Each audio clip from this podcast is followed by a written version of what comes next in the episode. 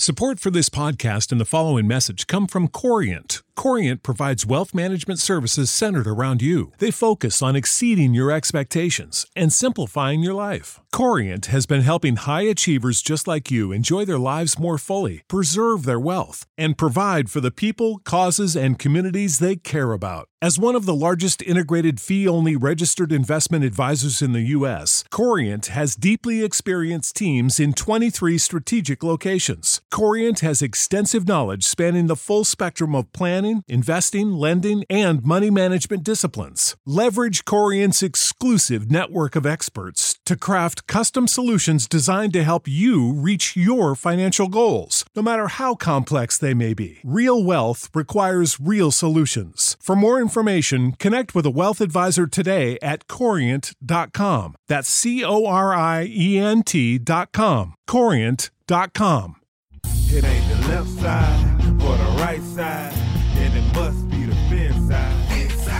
It ain't the left side or the right Thank you. Solo D. Welcome to another episode of On the Fin Side here with Kat and Paul Pickin. You can follow us on Facebook, Twitter, Spreaker, iTunes, YouTube, and on iHeartRadio. You know, we we've we had to jump on and do a show here because something we did not expect to see happen. This past Thursday, Ryan Tannehill injures his knee again, something we didn't expect, and the new Miami Dolphins starting quarterback is Jay Cutler. Who would have thought that this would have happened would have happened a week ago, Paul? Yeah, I completely agree with you there, and I, I'm not surprised that Miami went with Jay Cutler. I'm hoping since they got Jay Cutler on, make no mistakes, it's a one-year rental, one year, ten million dollars with a few incentives thrown on top. This gives Ryan a chance to, if the surgery is something he needs at some point, go out, get the surgery, get a chance to get right, be back for next season, and they don't really lose a beat here going with Jay Cutler. They've still got Matt Moore to back him up. And really, it sets the Dolphins up for long term with Ryan Tannehill. I know a lot of folks are talking about the out clause that the Dolphins have in his contract. He's not going anywhere unless the surgery gets botched, or if they feel he needs it and he refuses to have the surgery and they don't think his knee is going to hold up. Those are the only two scenarios that you see them out from Tannehill's contract here. Yeah, it, it is a one-year, ten million dollar deal, and pretty much uh, for me, if the Dolphins were going to bring somebody back, a no-brainer. Jay Cutler with Adam Gase in 2015 with the Chicago Bears had a quarterback rating of 92.3, 21 touchdowns, 11 interceptions. Some would argue not a very good offense, not a very good team, and that those numbers were a little bit overinflated. But nobody's ever questioned Jay Cutler's arm strength, and, and he did have production in 2015 there with the Bears. Paul, my question to you is if the Dolphins were going to sign somebody, would you have preferred it was Jay Cutler, or would you rather have them look at Colin Kaepernick or Brock Osweiler or somebody else in the league?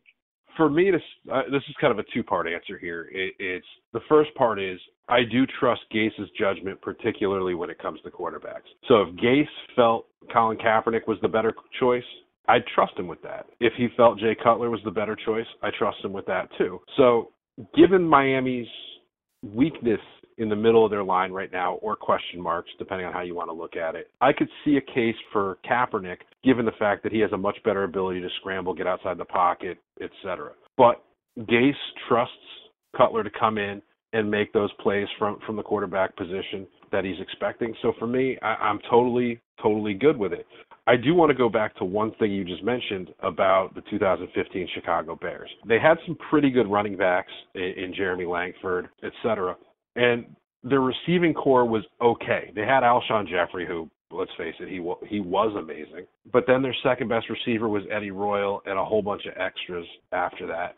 They had nothing at the tight end position. So Jay Cutler put up some decent numbers in Gase's offense with arguably a less skilled stable of position players around him than Jarvis Landry, Kenny Stills, DeVante Parker, Julius Thomas, Anthony Fasano, Jay Ajayi, Kenyon Drake, Damien Williams, MarQueis Gray. So he's coming in with all the tools to be successful. He throws a decent deep ball, and you've got Parker and Stills on the outside. So he does have the ability to be that placeholder in this offense as they go down the stretch here.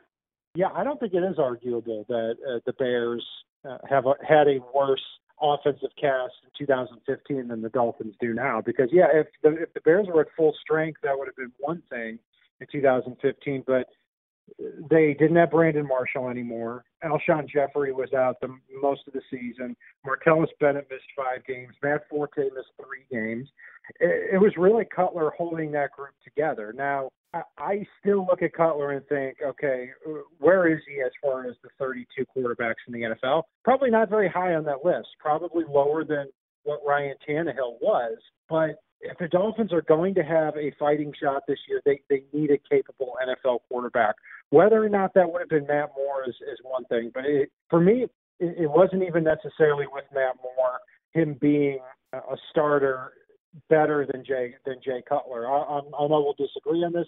I think Matt Moore would have would have done just as good or better of a job than Jay Cutler, but the other problem is here too is is Matt Moore at 33 years old going to survive 16 games behind this offensive line, and then he may just be one game away or one injury away from Brandon Doughty being your starting quarterback.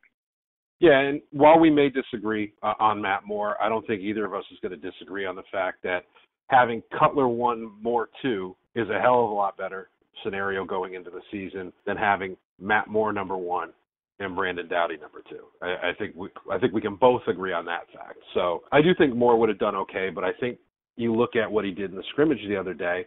He went five of six. He had a long touchdown, but he also threw a pick six to Xavier Howard. And I don't want to take anything away from Xavier Howard here, but that's again the microcosm of what you're going to see from Matt Moore. He's going to have his his superior plays. He's going to take his chances, and then he's going to have his inferior plays where he essentially lofts a ridiculous pick in the worst possible scenario at times. So you know it, it's it's up and down, and Jay Cutler may do the same thing. But I just I like the deep ball from Cutler. I think he can be okay. And Cutler's not a guy that I have liked in the past leading up to this. You know, you and I have talked about this. Philip Rivers and Jay Cutler were the two quarterbacks that, personality-wise, always annoyed the living hell out of me. So, but we we got to back him here. It, it's he he is the Dolphins' shot at returning to the playoffs as we stand right now. Yeah, Adam Gase was asked about that, and he basically said, you know, I know Jay Cutler personally, and I, I've always thought it was a bunch of BS. And yeah, I, I think that if you look back at his tele, his uh, his press conferences a couple of years ago when he was with Denver, when he was in, when he started out with Chicago, yeah, he looked like a complete douchebag uh, when he was there at the press conferences. I, I I thought he tamed that down a little bit in the last couple of years, which is a good thing. Yeah, and and the interesting thing with Adam Gase is this is a sign of the trust that Dolphins fans have of Adam Gase. If Joe Philbin had made a move like this, Tannehill went down and he scraped Jay Cutler out of retirement, I will assure you, Dolphins fans would be flipping their lid, and rightfully so. Well, to be fair, Joe Philbin would have probably scraped Thad Lewis off the street. But in all fairness, though, too, you, you mentioned what Gase had to say about Jay Cutler. I'll point to another thing. I, I, I retweeted it out on Twitter, but Jason Lieser had a really good article where he sat down with Jermon Bushrod, who played with Cutler up in uh, Chicago. And this follows on the hot on the heels of Omar Kelly going on NFL Live and basically bashing the Dolphins and saying the locker room was already a Matt Moore locker room anyway, and the locker room's divided, and Jay Cutler, yada yada yada. Story, story, story. Get me some web clicks, et cetera, et cetera, et cetera. That Omar Kelly had to say there. Jason Lieser went out and, and he sat down with Jermon Bushrod, interviewed him particularly about Jay Cutler, and Jermon Bushrod basically said and, and I'm paraphrasing here, he's a good teammate. A lot of the things you see out in the media aren't correct about Cutler. He's a guy that Jermon Bushrod's 100% behind them signing and bringing in here. And he said that before the Dolphins actually went out and signed Cutler. So for me, that speaks volumes because one of the problems I always had with Cutler was I'm all for a quarterback going after their offensive line and pumping them up but it was watching the way that Cutler went after his offensive line at times, especially in Chicago. Justifiable or no, I didn't like the way he went about it. So for Jermon Bushrod to be behind this move before it's even made, that sells it for me here.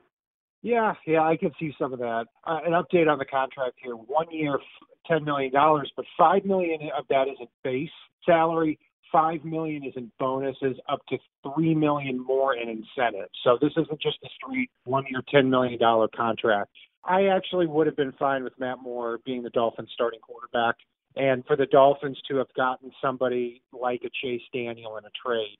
I would have preferred that because I don't think all that much of of Cutler, but I am way happier with this here than I would have been with Colin Kaepernick. I mean, uh, Omar Kelly, uh, you know, also said as well. Uh, he and the only reason I'm even bringing this up is because he said what a lot of other people feel is that this isn't a football decision. This is about politics. No, it's not. Jay Cutler played for Adam Gase, And yeah, I'm sorry, but Colin Kaepernick opened his stupid, uneducated mouth when he was here in Miami last year when they played the Dolphins, wore Fidel Castro shirt supporting him with a giant Cuban population.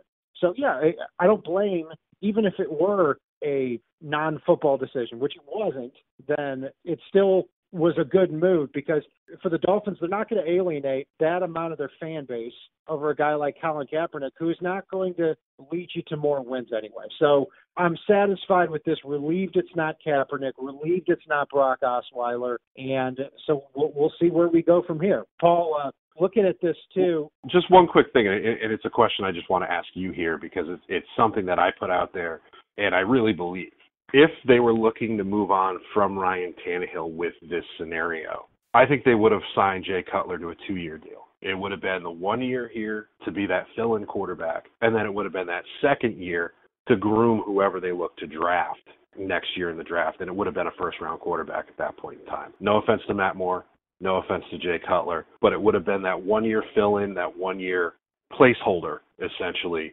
while they got somebody up to speed. I don't know if you feel the same way on that or not.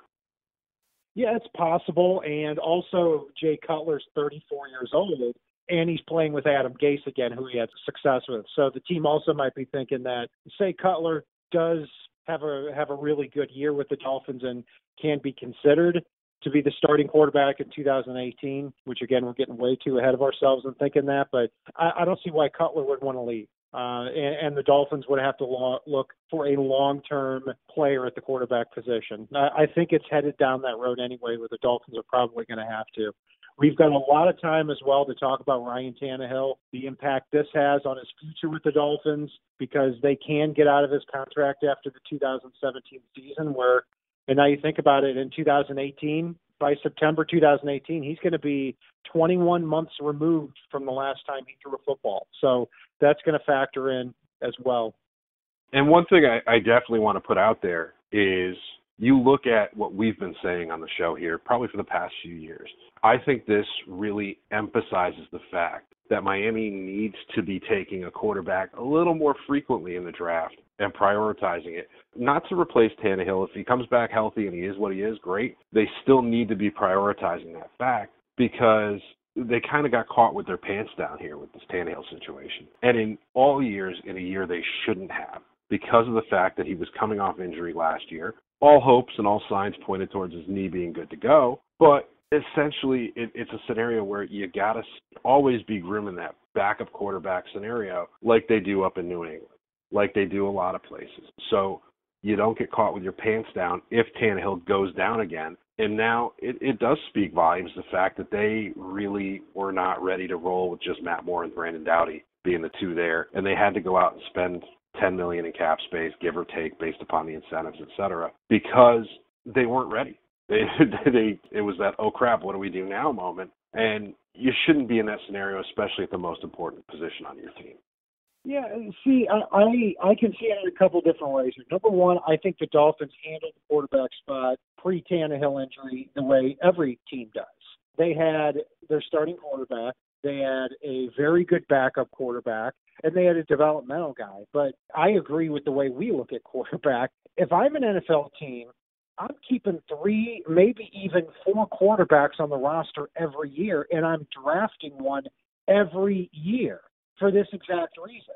You can't go into a season without the quarterback position addressed. And even if the Dolphins had gone into the season with Matt Moore starting, you're one injury away from Brandon Doughty, who, who really, frankly, shouldn't be on an NFL roster at this point.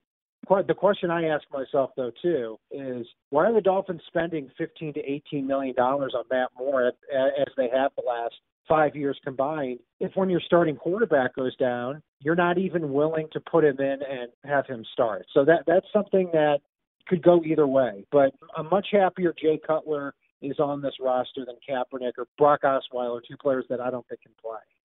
I think really what they're paying Matt Moore that interesting fee for is to be that guy that can fill in for a handful of drives if need be, to be that guy that can fill in for a game or two if need be. But I don't think, and I think this speaks volumes based on the move that they made in getting Cutler. I don't think they see him as that guy that's going to get you 16, 18 games a season anymore. I think he's he's a capable backup that can fill in for a drive or two or a game or two, but he's just too sporadic to be an entire season quarterback. So, Paul, uh, the million dollar question here now is I, I know you were predicting the Dolphins somewhere around 10 or 11 wins with Ryan Tannehill a quarterback. Does this change your prediction? And if so, by how much? I think rather than saying 10 or 11 wins, I still put Miami right around the 10 win mark. I think the skill position players around Jay Cutler are too damn good to basically fail at this point based on the skill set that he has. I think they can still win 10 games. I think they can still make the playoffs. It's going to be a tough road, but I think they can still get there. They might have to ride the trio in that backfield in Jay Ajayi, Kenyon Drake, and Damien Williams a little bit harder than initially planned. But I, I think they really can get there if DeVante Parker can be that player that, that we expect him to turn into this year. I was on a show earlier today, and I, I said pre Tannehill nine and seven. I'm going to drop that by by two wins. My my prediction right now is going to be somewhere around seven and nine or eight and eight for the year. Again, I'm a Dolphins fan. I hope it's much better, but yeah, it does take it down a little bit for me. So the Dolphins season has really been thrown a loop here, just as we're a little bit less than five weeks away, actually five weeks away on the nose from the start of the Dolphins regular season against the Tampa Bay Bucks.